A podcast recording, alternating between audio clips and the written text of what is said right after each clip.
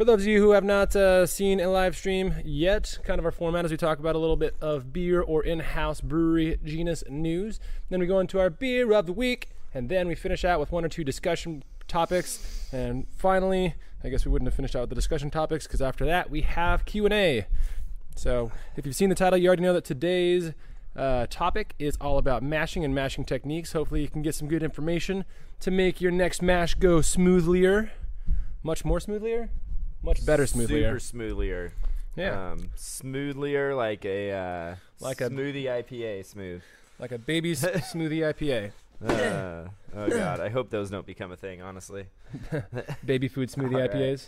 look at that. All right, so we got 50 of you watching, so uh, let's go ahead and uh, get started. Yeah, Uh, so we have uh, some genus news this week. Uh, just a few kind of, I guess, basic beer stuff, really. yeah. We Um, uh, did a collab beer. That's our second, third in a row collab beer with Alex Roush of Four Eyed Guys. That is taken off today. It's in the fermenter. It's going to be a delightful, summery, refreshing beer. So yeah, kind of uh, from what I saw yesterday, you guys were kind of throwing a sort of West Coast hop bill at it, but then I think you hit it with some Kveik yeast, right? Does Yeah, that- that quite right? yeast, and we also used a little bit uh, fruit juice concentrate. So the Ah, idea that's right. behind that is Yeah, that was the. yeah, get a nice, subtly fruity, bright beer, and then we also are going to probably take some of that and shandy it. Uh, Uh, by which we mean add some lemonade to it yeah. and get it nice and carbonated. Yeah, they threw me off. They like brought up a sample of the wort, and I'm like, why does this smell like limes? Fruit juice, it So, is really cool. Uh, yeah, so that one's going to be a really fun one. I'm actually excited to see how that turns out since we're kind of uh, blending like you know three different beer styles in one. Yeah. Um, otherwise, uh, like you all kind of uh, said, because you gave us the likes on the two barrel Unitank video, uh, we now have a second Unitank. Thanks Yeah. for that. Uh, we are now in debt, so Yo, you're welcome. you're welcome, world. Now we get to make more beer. it will it will be good in the long run. our our accountant isn't so happy with us, but Hey, we got you know we got one of our bright tanks gone, and uh, we're gonna have another one of our uh, fermenters gone, or one barrel fermenters gone, so it'll all be good. Yep. Also on the uh, downturn, Peter broke our hop freezer, so now we have all of our hops thrown in our walk-in in a complete uh, array of disorganization. So Yeah, apparently I broke it by Logan shoving a mallet at the fan a bunch of times and uh, totally doing the, the right thing for maintenance. nah, it's a it's an old freezer. Luckily, it was just our, our fan motor that went out. Yeah. Which yeah, we got one ordered yesterday. So oh yeah, High, uh, uh, high elbow. high elbow. We gotta yeah, can't do that anymore. Um, so yeah, hopefully we'll get that sorted out by crossing my fingers next week. Side weekend. note: If any of you guys know a really good source for stand-up freezers or have an extra one lying around, There feel free to hit us up.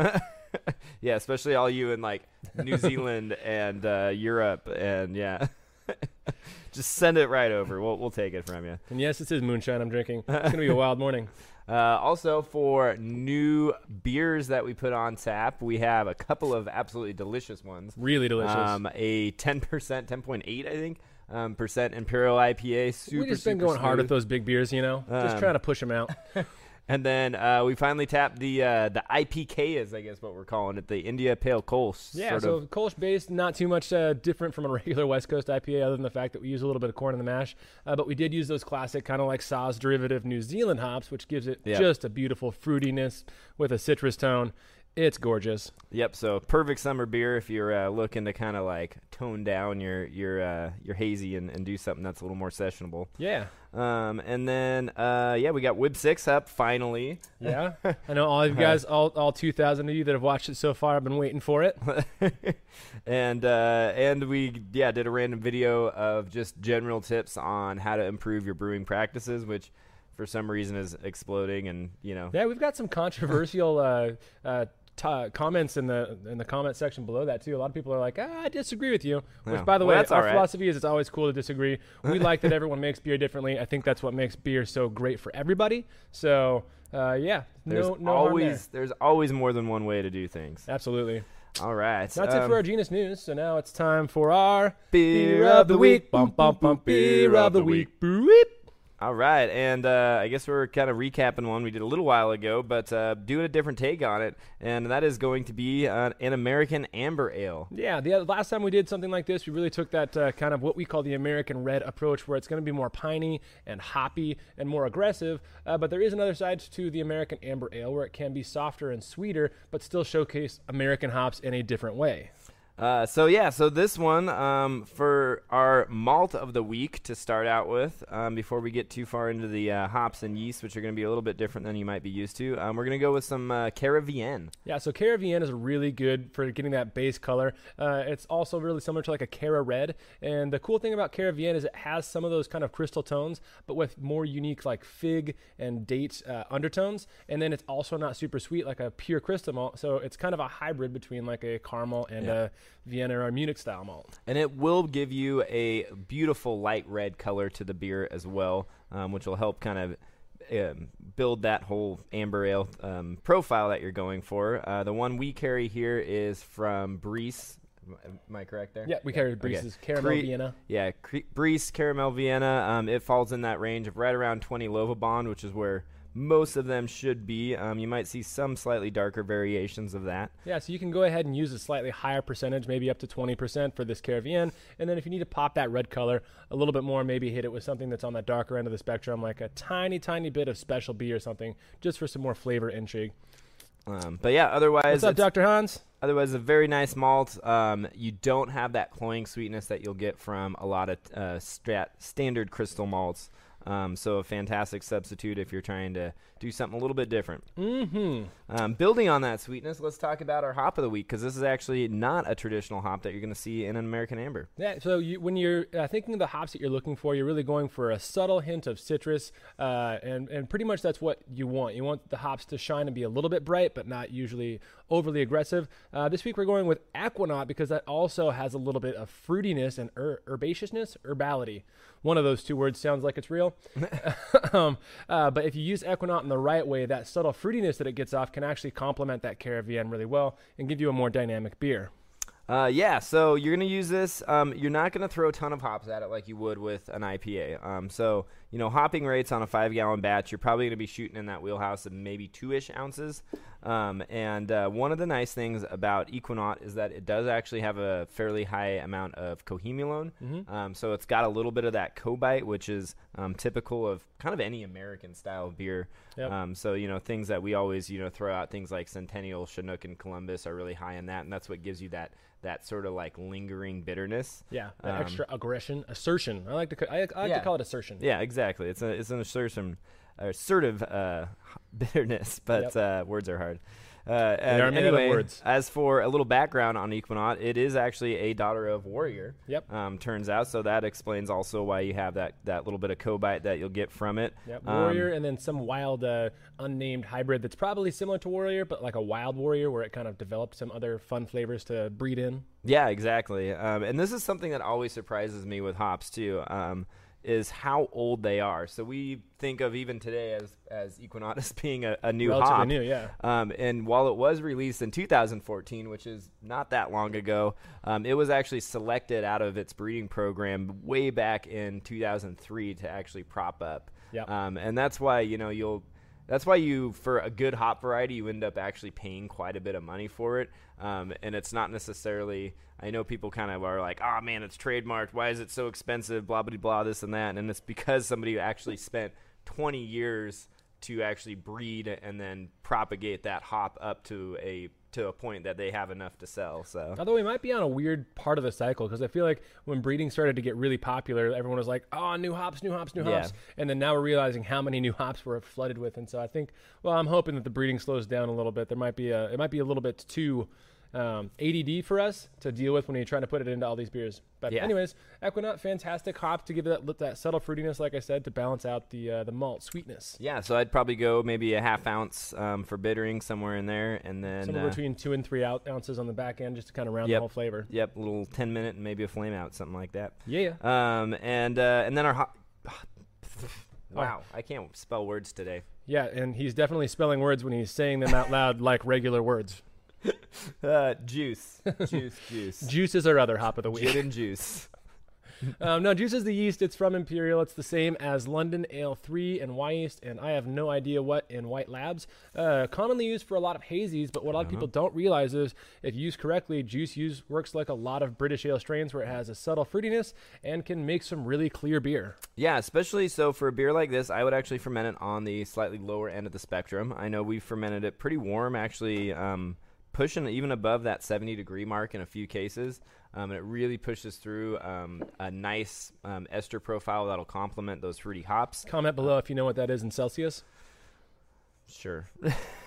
and uh, uh, yeah, so those nice uh, fruity hops in your you know New England style IPAs. Uh, but if you ferment this, say closer to 65, somewhere in that range, um, then it should actually stay pretty darn clean for you and uh, and have some great balance. Yeah, too. and, and, exactly, and balance out that Caravienne malt, which which you obviously want some kind of presence in an American amber ale. Yeah. Um, so anyway, I think that sums up our uh, beer of the week. So let's go right on to our topics. And the name of the entire video that we did, we're, talking today about uh, mash techniques and things that you can do to make sure that your mash is going to be as efficient as possible, uh, get all the yield that you want off of your mash, uh, and then also be consistent with the flavors and everything that you're getting off your mash. Uh, yeah. So um, let's go on to our first techniques on how to maximize your mashing, um, and uh, and uh, that's going to be understanding liquid flow, um, and this is always going to depend on your mash tun shape. That's right. So your mash tun shape, uh, it kind of has two components. One is basically whether it's going to be more vertical or whether it's going to be more horizontal. And it's just really important to understand what this does to your beer and also in relation to your manifold or where where the water is exiting. So you got to think of your mash tun in terms of you have water coming in, you have all your grains in between, and then you have water coming out. Uh, so a lot of people that have cooler mash tuns only have a single port or a single point of exit on the bottom of their mash tun, which makes it really difficult for the liquid to flow smoothly through the mash tun. Uh, yeah, so you're gonna want to keep that in mind. Um, also keep in mind, you know, your dead space, your uh, did we? Is that we're talking about the manifold in there? Did we talk uh, about that? Yeah, we got the manifold up here. Yeah, yep. and then we got the yeah. We can talk about head space and too, like having a head of water above your grains yep, and all that. having a hit of water. So all of that affects your mash, um, and that's something that you just have to you have to keep in mind on how all that's flowing out because really that's going to um, have a big impact on how much sugar you're rinsing out of your grain bed. Um, and I think that kind of goes on to our next thing, which is a lot of cooler mash tuns are actually really inefficient. Yep. Right? Because you're leaving a lot of sugar in that sort of dead space underneath your manifold. Um, you might be drilling through your grain bed if you're sparging too fast. Yep. And uh, so, a lot of cases, um, which people we see not very many people doing, um, batch sparging can actually be more efficient than fly sparging. That's right. Uh, if, if, you have an inefficient mash tun, uh, I know a lot of people that do have inefficient mash tuns that think that since on the commercial scale, a lot of beer is fly sparged that uh, fly sparging is just the way to go because it's how the big boys do it. However, if your uh, if your mash tun is inefficient, doing a batch sparge actually gives you the opportunity to reinfuse new water into your mash uh, and get a new vorlauf, a new circulation, and then get the majority of that back out when you uh, empty your mash tun. Yeah, I know that I brewed on um, a couple of actually just like Coleman rectangular coolers, uh, and I found that uh, for almost all the beers I brewed, whether I batch sparged or tried to fly sparge, um, I got more or less the same efficiency yep. out of them. And uh, and batch sparging was actually a lot faster to do than than fly sparging, um, which kind of goes into um, fly sparging and uh, let's talk about how how people often fly sparge way too fast. Yeah, well, I guess first let's break down what batch sparging and fly sparging is. So, for those of you who haven't, who don't know, and I'm assuming most of you do, uh, what we mean by what we mean by fly sparging is letting water run into the top of your mash tun at the same time that you're letting wort flow out the bottom. So you have kind of this equilibrium where there's a little bit of head of water on top of all your grains, and then the water that's coming into the top of your grain bed is coming in at the same rate that the water is flowing out of your mash tun. So that's a fly sparge one fluid mo- motion. With a batch sparge, what we mean is that you're taking all that liquid that's in your grain from your initial mash, you're running all that out, and then you're in- introducing new water, uh, usually slightly hotter water this time. Uh, you're restirring your mash, and then you're re-vorlaving or re-recirculating your mash to get that same compression and that same filtration that your grain bed's going to offer you before running that second batch out, which is why it's called batch sparging, and into your kettle. So, uh, so fly sparging, we're talking about that. So yeah, so fly sparging. Um, typically, you'll want to fly sparge for the better part of an hour to to actually completely rinse out your grain bed. And I see a lot of people that'll do this in you know 15 or 20 minutes, and then come in and say, "Hey, man, my efficiencies are only 65 percent. What's going on?" And and what's probably going on is uh, is you're um, either you're not allowing enough time for that water to kind of soak up those residual sugars that are in the grain, um, or you're actually doing going so fast that you're drilling holes through your grain bed and you're finding spots in that grain bed that are going to have a little less resistance and you're just sparging right through that same spot instead of having a nice kind of trickle down effect. Yep. So imagine uh, when you're thinking about how your water is working in your grain, imagine the shape of your manifold or the shape of your false bottom. And you got to understand that there are certain exit points that the water is going down at the very bottom um, before it exits your mash tun. It's either going through a false bottom or it's going up under your manifold and out the uh, the front port where your wort exits. If uh, the if the suction power for your uh, from your siphon and from running off your wort is too fast, then it's going to uh, try to shoot the water that's on top of your grain bed through the mash too quickly, and it'll be inefficient. You'll get channeling, like you said, uh, or even you'll risk a stuck mash um, because uh, of all the compression. That has to do with a lot of other things, but just know that fly sparging is something you should do very slowly. And also, another tip for not getting that same channeling and that same potential risk of stuck mash is using Rice hulls. yeah. Yeah. So those are things that, uh, especially in the kind of more vertical systems, the deeper your grain bed, um, the more this becomes um, something that you should be doing on a regular basis. Uh, and that is adding rice hulls to the mash. All this is going to do is fluff up the mash. It creates kind of more interstitial space between all the grains so that you don't end up with, you know, a sort of caking effect um, which is going to plug up your mash, make it so it doesn't drain efficiently. Yeah, it's going to separate those beta glucans and make it so that they don't uh, stick together as much. Which beta glucans are a part of what create channeling again, and then also lowers your efficiency. If, if you're wondering what those look like um, when you recirculate your mash on top of it, if you see like these like weird kind of like almost looks like somebody poured some uh, uh, Egg drop soup? flour, yeah, or egg drop soup or some Yeah. flour in there, and it's kind of coagulating. Um, those are all your proteins, all your beta glucans that are that are forming in there, which is a, a good thing. It's a Yeah. natural thing, but uh, but yeah, those are also what are going to really stick up your mash. So that's pretty much all we're going to talk to talk about when it comes to the physics of your mash, the, Yeah. the how the water drains out. Next, we're just going to go into maybe more of the uh, the chemistry of your mash, the biochemistry of your mash. Uh, we're going to talk about things like enzymes and other stuff. So speaking of enzymes, let's start with uh, diastatic power. You need to make sure when you're brewing. Uh, whatever your mash is, that you have either a good range of malts with diastatic power, or you have one workhorse of a malt that's giving you all the diastatic power you need for your entire mash. Yeah, so typically this won't be an issue for most beer styles. Um, beer styles that have you know fairly low adjunct malts in them, um, you're, you're going to have plenty of diastatic power from more or less any base malt. But as you go on to a little bit more specialty styles, you know that the New England IPAs, like we just talked about, um, that's when you have to start, you know, really thinking about that. When you have, you know, say 40% of unmalted grains in there, um, of how much enzymes you have, whether you need to do a longer mash um, in order to give those enzymes a little more time to work, or whether you actually have to add additional uh, enzymes on top of that base malt. Yeah. So uh, first of all, when it comes to, uh, we've said this before. A lot of times, when it comes to New England's, where your uh, your adjunct malts, the flake stuff, can be a relatively high percentage. We almost always use Heidelberg just as a base because it's so powerful. It has those good enzymes in it, and it's a really neutral flavor, so it just kind of tastes good too.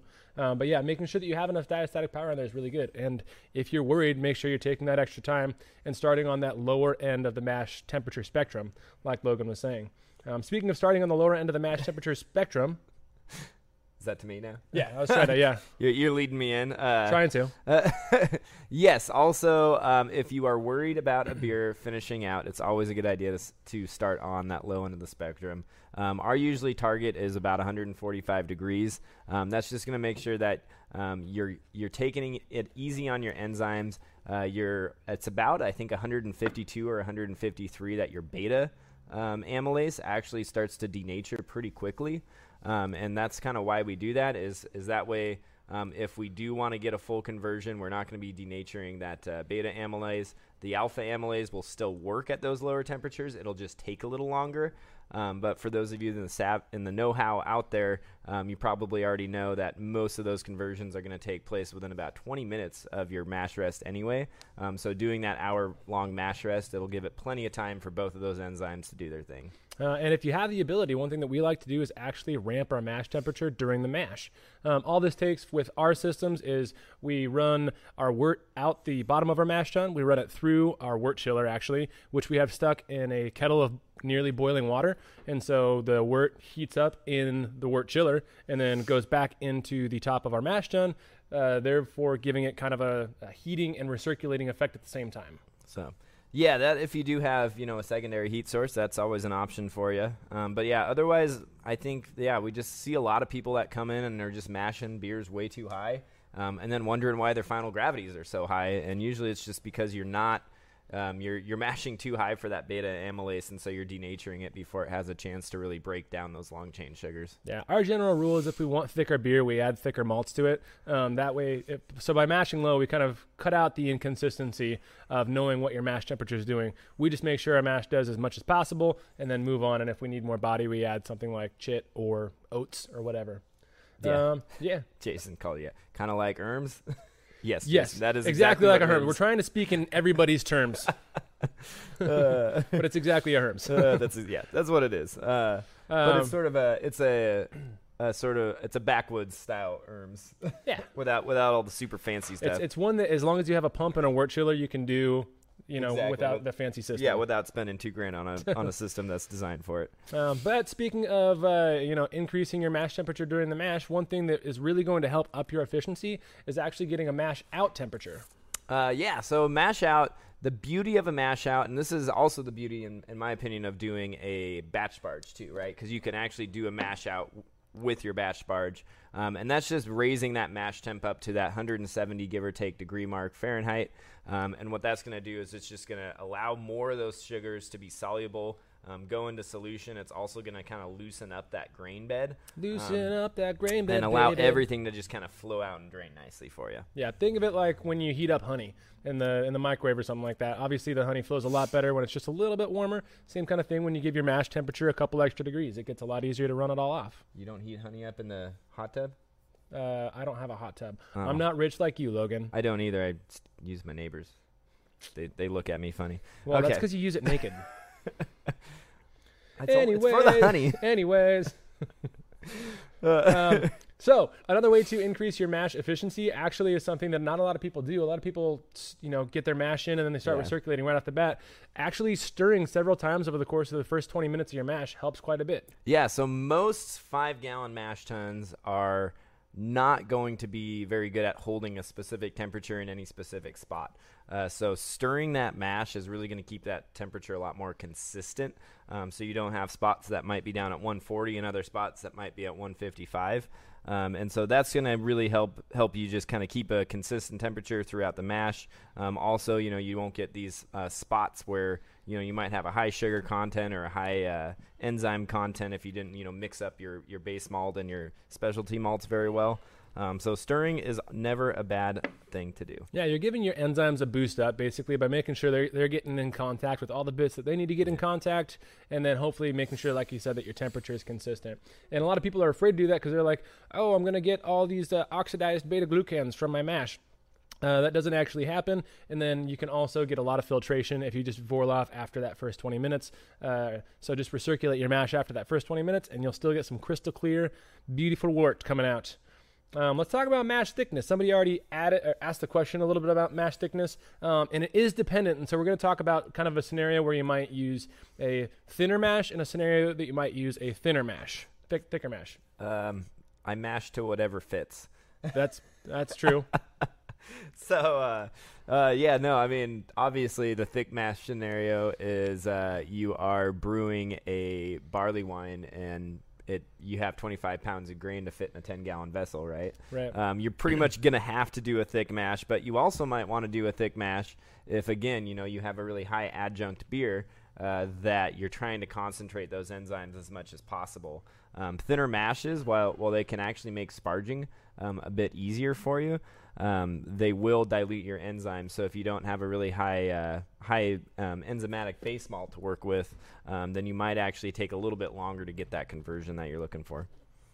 Yeah, um, well, I think we had a 800 and something pound grain bill that we tried to fit into a big mash tun that definitely could not fit it. We needed to do a very thick mash, and we also ended up batch sparging that.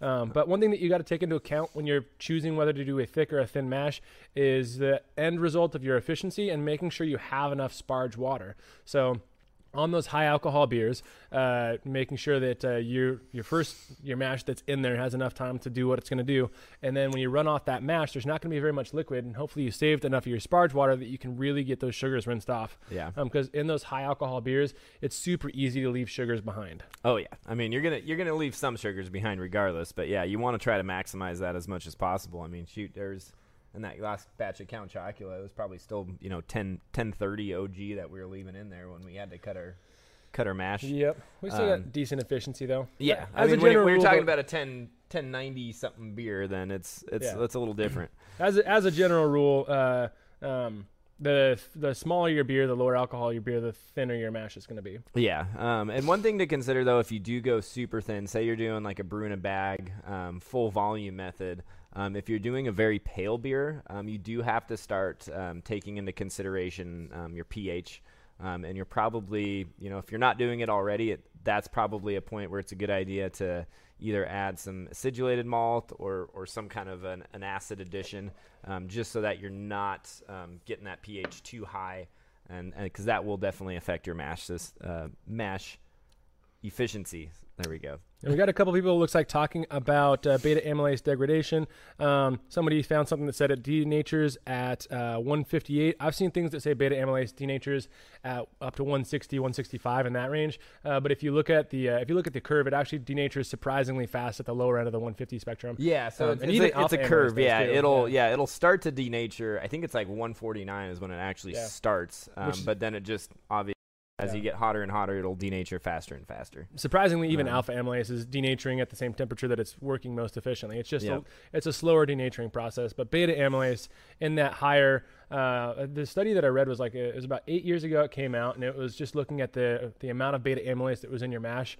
Uh, if you mash in at 154, uh, and it was like within five minutes, it was severely depleted. So Yep. it, it does still denature at those lower temperatures, but it'll give you a hard denature point at that 160. yeah. I was gonna say about 160. Yeah, that's like you said. It's like within a few minutes, Yeah. you're pretty much toast. Um, which, if you do want to make, um, you know, you can actually use that to your advantage too. Kind of a side note, but uh, um, say you're brewing um, some kind of a, a true sour, uh, or I mean any sour beer actually that you're gonna throw some kind of bugs at. Yeah. Um, I've done that on purpose before. Um, I've done 160, even 165 mashes just to purposely leave um, a whole bunch of starches left in there so that the, you know, whatever Brettanomyces um, or other kind of bugs I'm throwing at it have something to chew on.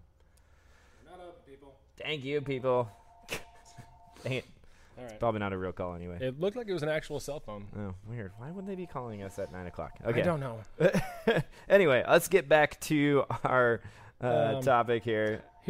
Here's a couple things you can try actually with uh, those high alcohol beers, the beers that might be difficult to get uh, full mash efficiency. There are actually a couple techniques you can use to try to uh, maximize what you get off of, first of all, your high alcohol mash, and then also maybe get some little extra beer also on the side. So yeah, the first technique to do is going to be just double mashing, um, which might actually be the only option for a lot of you out there if you have a smaller mash tun and you're trying to brew a barley wine or something of that nature where the grains won't fit in your mash tun.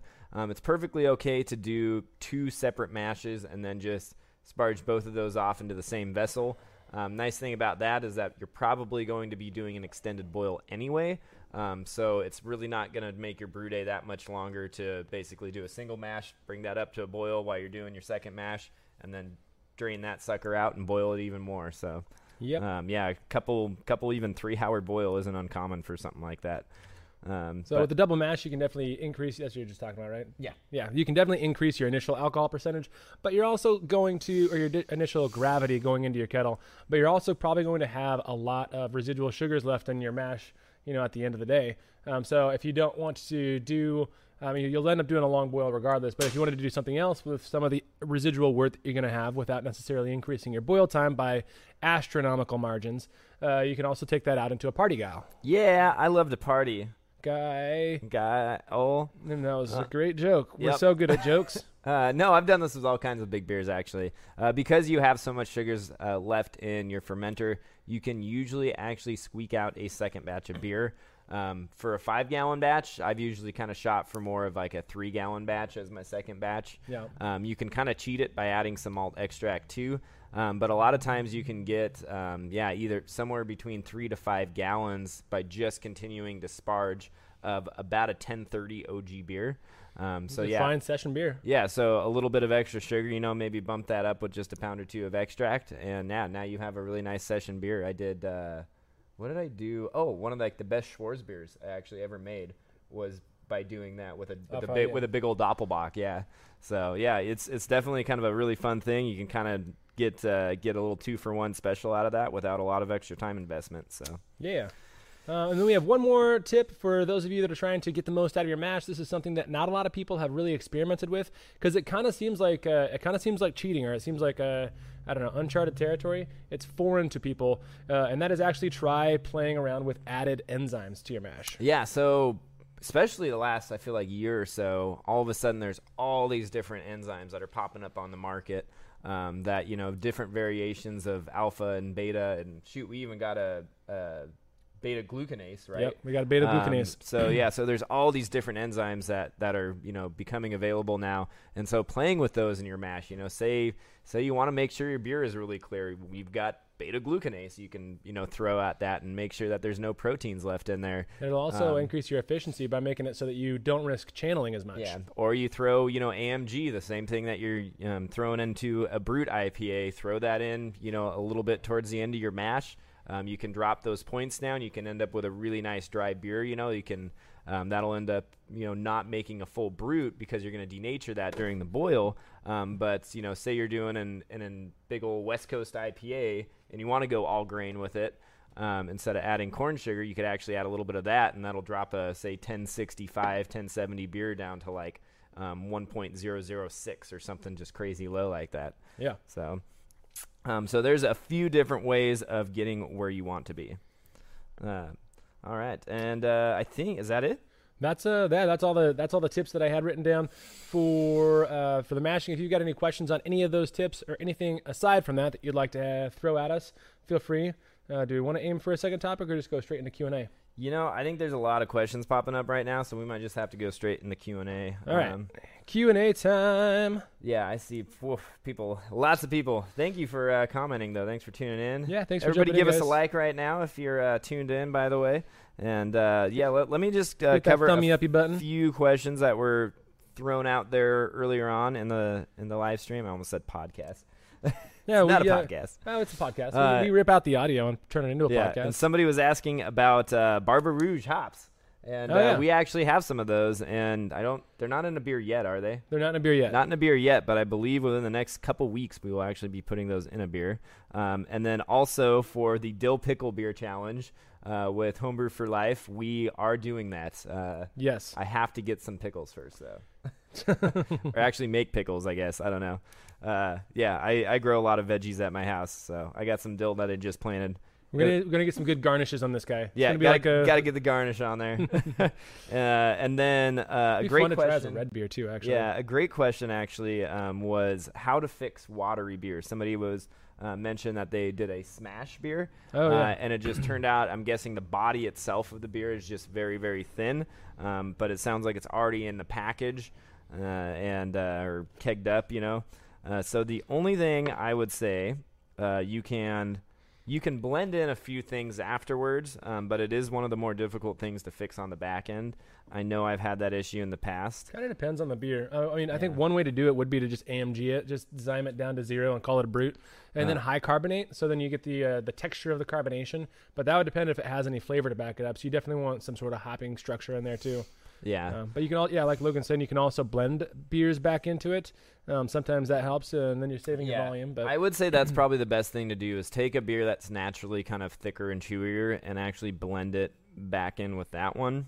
I know I've tried um, what is it? I've tried adding like maltose or the maltodextrin, um, which is something that people usually add to beers to give it um, a little bit more body, but they'll typically add that um, in the During the boil. boil, yeah. kind of on the front end of things. And I've tried to add that to the back end, and it just didn't really It's work got- out yeah. very well for me. maltodextrin also has kind of a flat flavor.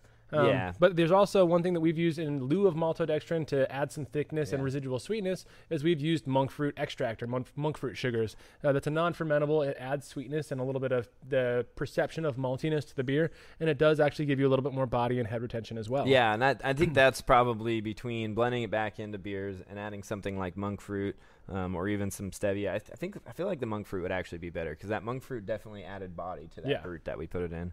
Um, so that's probably the the best way to kind of attack that. Um, and it sounds like if it's a smash, I feel like that monk fruit would work really well with it. So, um, so yeah, there you go. How to fix uh, watery beer. Um, all right, what's our next questions? Best jingle ever. Thanks, Frazzled Penguin.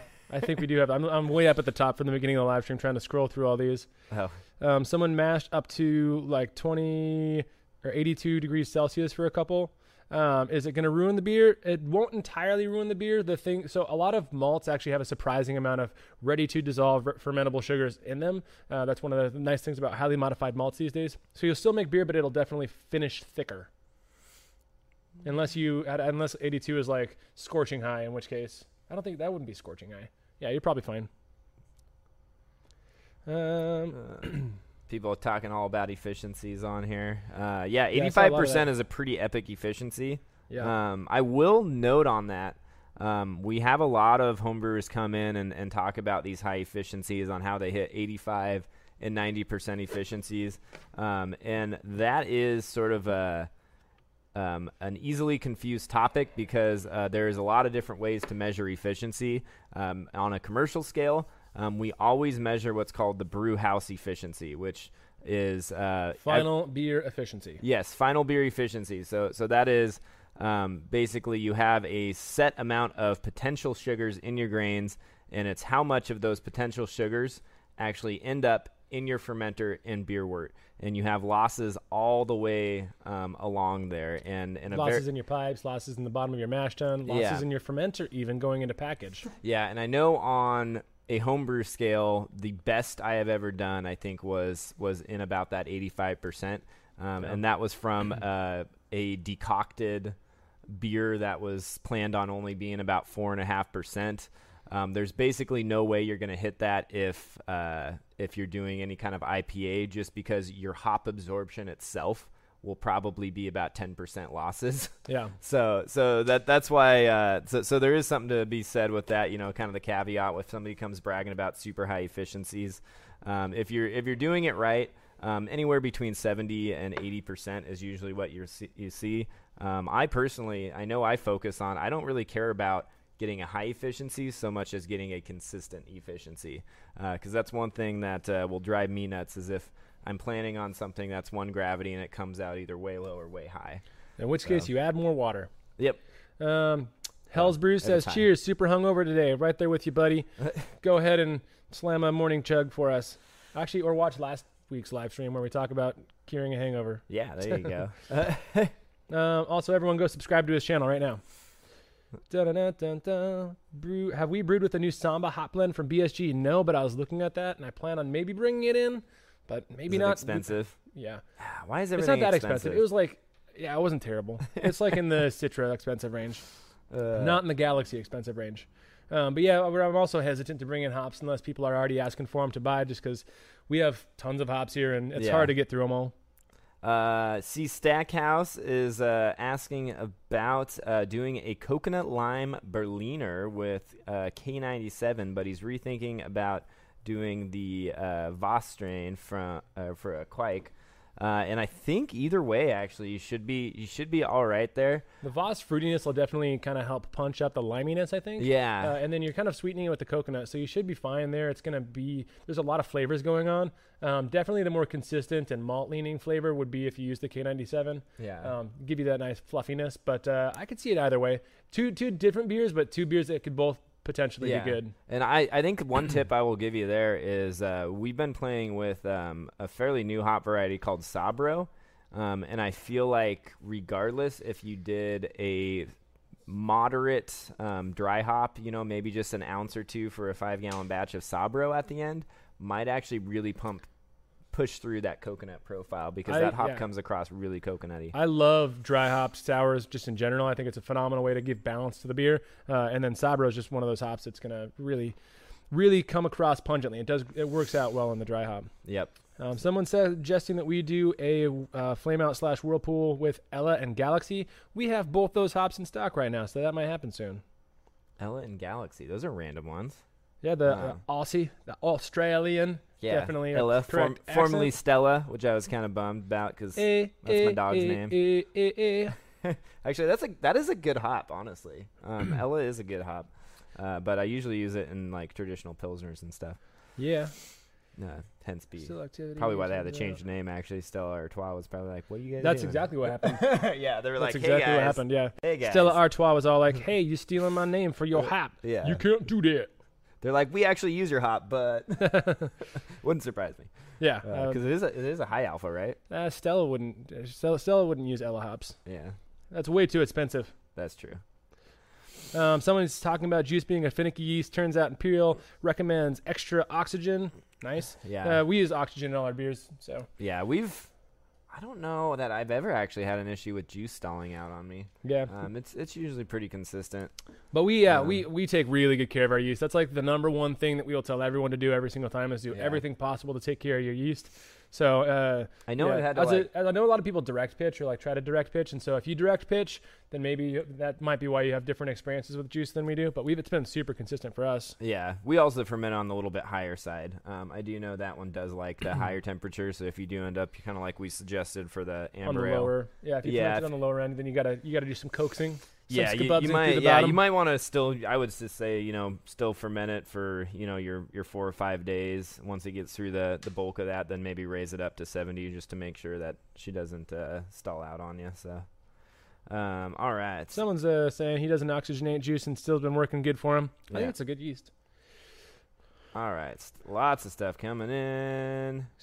Have we fermented in the mash and boil? Any issues uh, while doing this? We Uh, did a uh, we did. ferment with. Uh, we have that on video actually. Yeah, we've we done did a a kettle sour. times. A kettle sour one. It's like a 24 minute video where we kind of walk through a kettle souring process that we did on the mash and boil, Yeah. and that was a fantastic We beer. um we also fermented the uh, the Stein beer in there too, because remember we left the rock Yeah. in. And well, that was in the anvil, was, but yeah, same kind of like same kind of hell?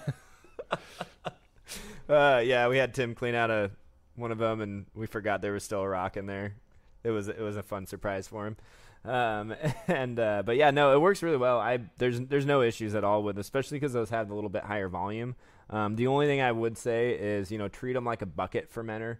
Don't let beer sit in there for too long. Um, I know for like that Stein beer, we gave it. I don't even think it was a week. I think it was five or six days.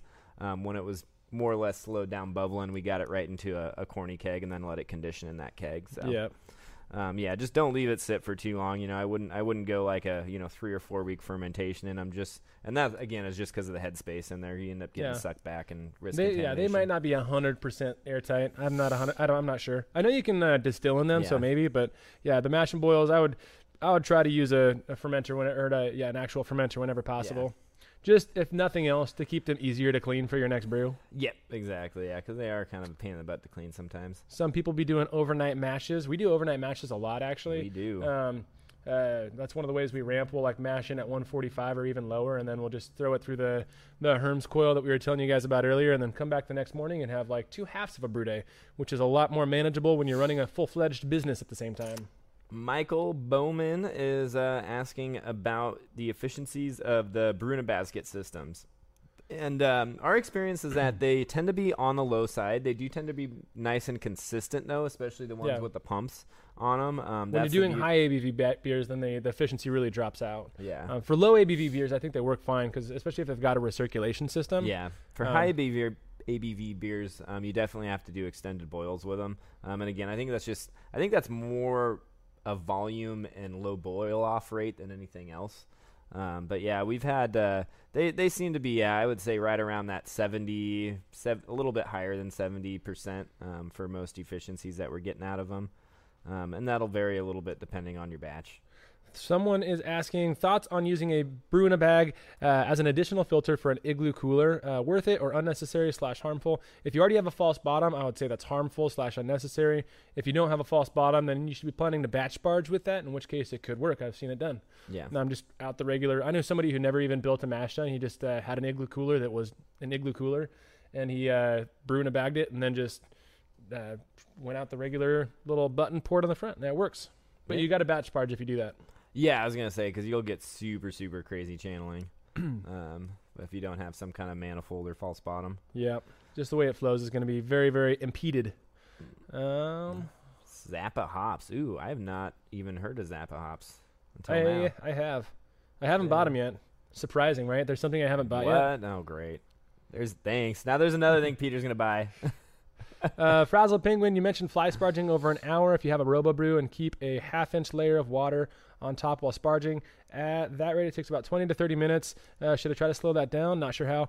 No, uh, I think you're. I think you're fine. A lot of those vertical brew systems are actually really difficult to get a slow, uh, slow uh, fly sparge. We actually kind of just let them drain and then pour a bunch of water over them. Yeah, we, those we do ones, that. There's not really yeah. a way to to manage it. So We know we're going to lose efficiency on it. Um, yeah, that's mostly for if you have like a three vessel system that we say that that hour fly um, sparge system is going to work. yeah. Oh, here we go. Roger is asking about uh, the olive oil conundrum. Oh, that's a myth. Uh, yeah, that is actually a myth. Um, it's it's It- so it's supposed to have so basically what it has is the, so the same thing that creates uh, cell walls. So yeast basically can only create new cell walls or create new yeast uh, under the presence of oxygen because there's a compound that's created very early on during what's called lag phase. That same compound is very very high and potent in olive oil. However, in olive oil they're inaccessible. Olive oil will not oxygenate your beer or substitute for oxygen. Yeah. Yeast does not actually like oil, so don't do it. yeah, and if I, I want to say, It, I mean, originally, it worked in theory, but not yeah, in practice. well, and I want to say like call me out on this, but somebody actually sat down and did the math because of that the insolubility of it. And so you don't have the the yeast can't get to it, and so in order to put enough that you would have it actually dissolve to where the yeast could get to it, um, it was like it was some um, ridiculous amount, like several ounces in there, to the point where it would completely ruin your beer. So, um, yeah, that that was kind of uh, the the whole thing with that, where it's like, hey, look, I did some numbers, but in reality, it doesn't doesn't work out that way. So, um, Just don't use it. yeah, Uh, someone's saying they used a uh, first fittings for a dark, and a dark beer to make a porter, and the second as a mild. That is a great idea. We love milds. yeah, They taste awesome. I do love miles. Um, someone has been using amyloglucosidase to add to the sack Brett lacto fermenter to bottle in six days. Damn, that sounds dangerous, but you know, I'm I'm I'm excited. Hand, Excited to handle, handle bottles with care. yeah. um, yeah, there's going to be a lot of precursors uh, that there are a lot of things that your Brett can ferment that are surprising. They're not sugars, so they're not really going to add to your gravity. But that Brett will keep fermenting stuff in the uh, um, in the bottle. So yeah. hopefully it tastes good though. Ex- uh, that's one of the things like I don't I haven't tried that, so I don't know. But that sounds like it'd be fun.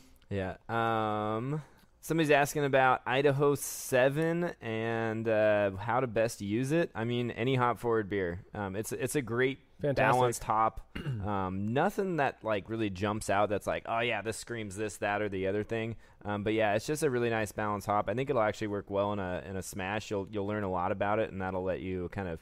You'll probably want to add more hops to it in the future, but it'll let you learn really the profile of it. So.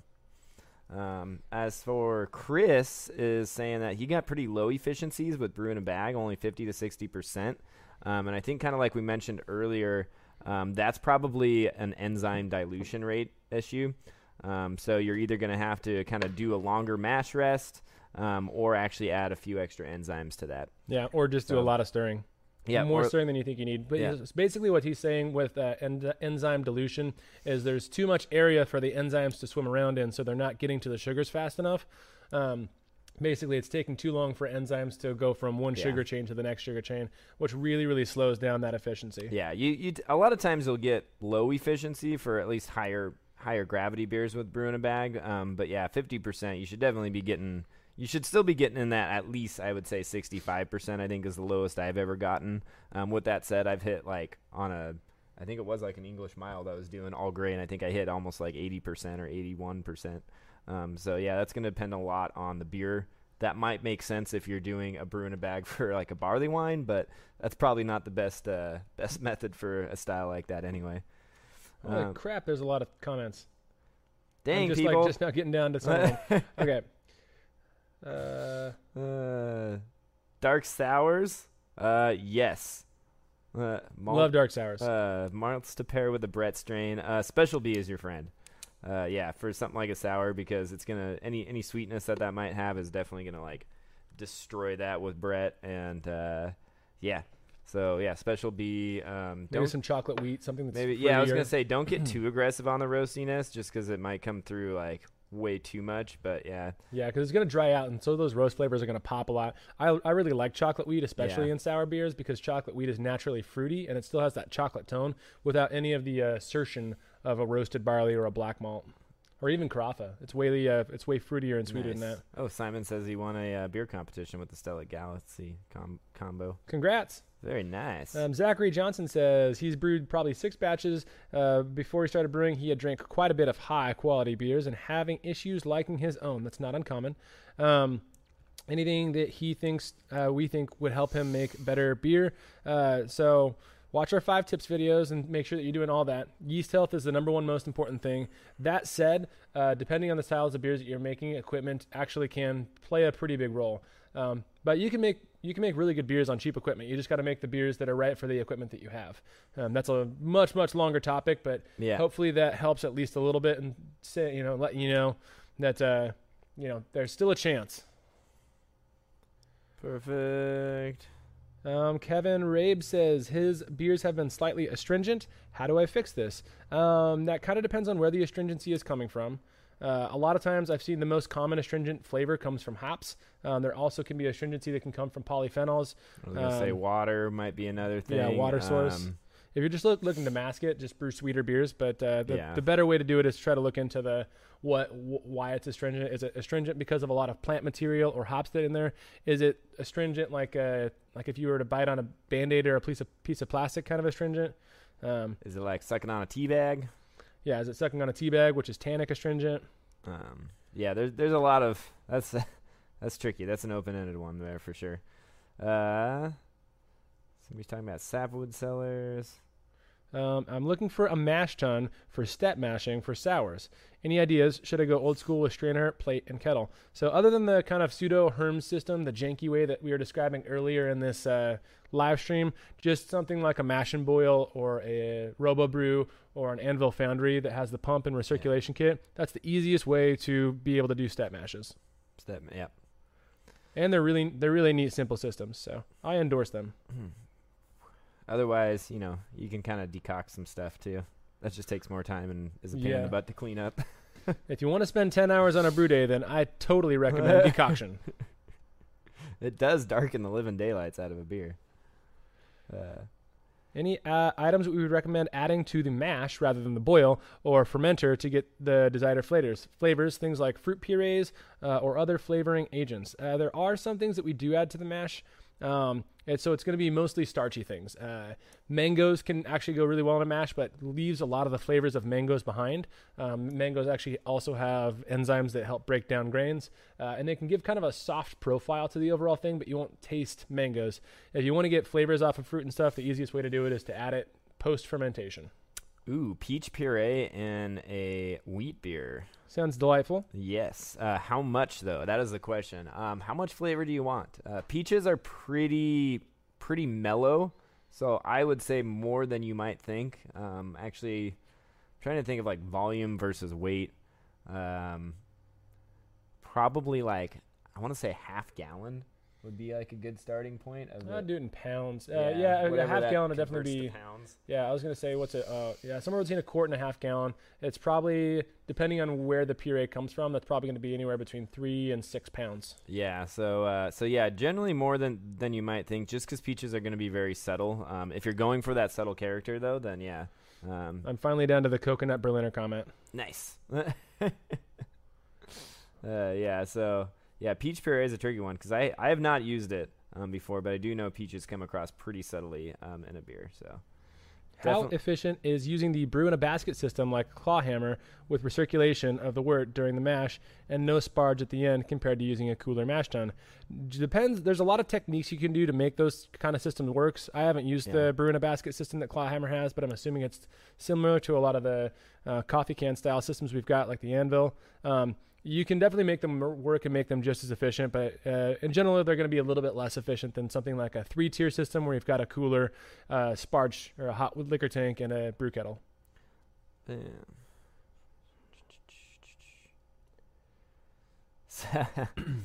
uh, yeah, somebody's getting uh, getting uh, some serious blow off. It sounds like from uh, from a yeast that they've harvested up from five generations. Oh, nice. Fun facts: When you harvest your yeast, you end up with more cells than what you started with. That'll definitely blow some tops.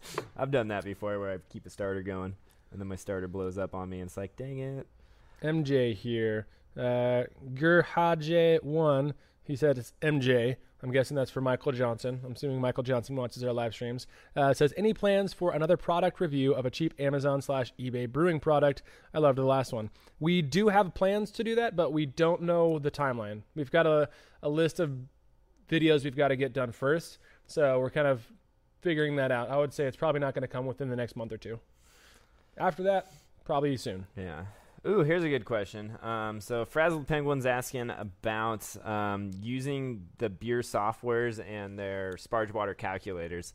And uh, what I would say, so your equipment is almost always going to be different than what they originally calculate. Yeah. Um, with that said, choose some some simple beer, um, amber ale, American pale ale, um, some beer that's kind of got a lot of wiggle. Room. I like room. the amber ale. You should do an amber ale with Caravienne, Ekuanot, and Juice yeast. so, some beer that's got a, a lot of wiggle room for you know your kind of volumes and efficiencies um, and then uh, what i've done when i'm dialing in at least a new a brand new system that i'm getting set up is uh, is basically do what they suggest the very first time and just follow that to a T and then just take notes of everything that's going on and then what you end up what you end up with volumes and efficiencies with at the end of the day and then go back and adjust those calculations um, for whether you overshot or undershot things. It's important to note that what Logan is suggesting you do and what Logan actually does are two completely different things. Hey, I used to do that. His first time on a system, he's like, ah, that looks about right. Let's just go for it. well, that's just because now I'm a savant, so it's not my fault. That's true. They, they do they do come a little bit You, easier. you kind of are too. Uh, When you do this stuff enough, when you've brewed literally thousands of Wait, beers before. when you can when you can eyeball 200 gallons and be like, oh yeah, look at that, I was off by like five gallons. Sweet. I still can't believe we got did so good on that giant Count Chocula mash. Uh, Yeah, 850 pounds will totally fit. We'll make this happen. uh. Literally to the brim with the exact right mash temperature. All right, you had to put like a double elbow thing. That was we had to cheat it a little bit. and Uh, it was awesome. um, have we looked into systems? I don't know if that's. Oh, that's Jeff. Okay. Not talking to me. Cool. Uh, mostly do full volume sparge. 427 smash, super woody, fun experiment, but maybe not our favorite beer. Time to add strawberry syrup. I don't know, Hayden. You should probably bring me a bottle and let me know. We just got in some 427. I'm Uh, excited to try it. K Barry is asking about uh, whether you can double crush for doing a brew in a bag. Um, you can. It shouldn't really be necessary though. I know. A lot of people ask for a double crush, Yeah, but I mean, it depends you- on your mill, honestly. Yeah, if you've got your mill dialed in, then you really shouldn't have to double crush. I should add that we have a three roller mill. So Yeah, that, I was gonna say. So it's kind of getting double. oh, excuse me, crushed anyway. So yeah. Um, but yeah, no, that shouldn't really affect anything. Yeah, you'll get a little bit of um, bits that kind of fall down through the through the bag, but I haven't ever, you know, had noticed when I've done brew in a bags any kind of like negative impacts from from grain material. So, um, yeah, oh yeah, there you go. And Chris already answered. It depends on your bag. yeah. Yeah. Um, if it's a super super thin bag, then maybe avoid that, or uh, super fine mesh. I mean, yeah, yeah, just because it might stick up in there. Doctor Han says he doesn't like Galaxy. That's blasphemy. I don't actually don't mind that you don't like Galaxy. We're about to do. We have a video uh, slated for what was it? Five hops that are better than Galaxy. Coming out soon. Oh yeah, we we shot that and it was not very good. Yeah, we shot it and the audio was ter- terrible. It was great content, but now we need to redo that video. So comment what you think your favorite hop that's not Galaxy is. That you would spend literally half the price th- as Galaxy on. Galaxy's so expensive right it now. is stupidly expensive. Uh, Uh, washing and reusing yeast tips on how many times you would do that and when to toss. 9% ABV beer and dry hopping beers is to- dry hopped beers is tossing. Yes, if you're doing high alcohol beers, it's not a good growth medium. If you're doing super hoppy beers, it's not a good growth medium.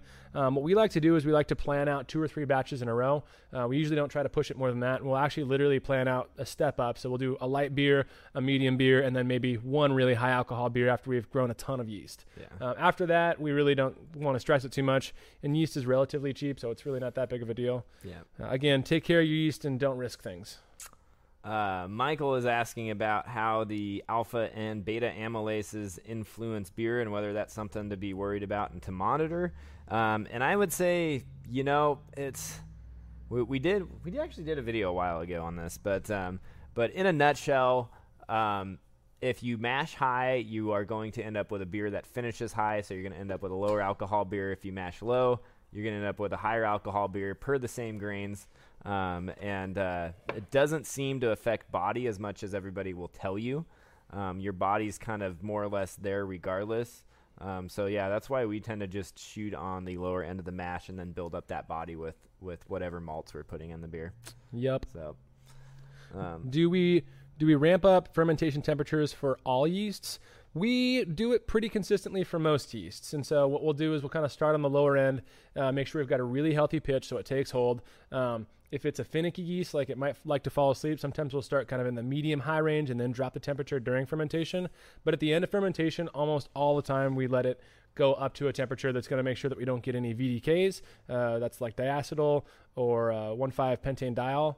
Um, uh, and then also just to make sure that we're finishing out uh, fermentation on a schedule. So a lot of times, if you don't do that ramp up, you'll end up with just a slightly extra sweet beer, um, just because it didn't have time or the energy in the system to finish out. Um, that said, if you've got a really strong workhorse of a yeast, a lot of times it doesn't need it, but we do it on most of our yeasts. yeah, yeah, there's certain strains that that just go bonkers and are done super fast, and other strains that definitely need a little bit more love.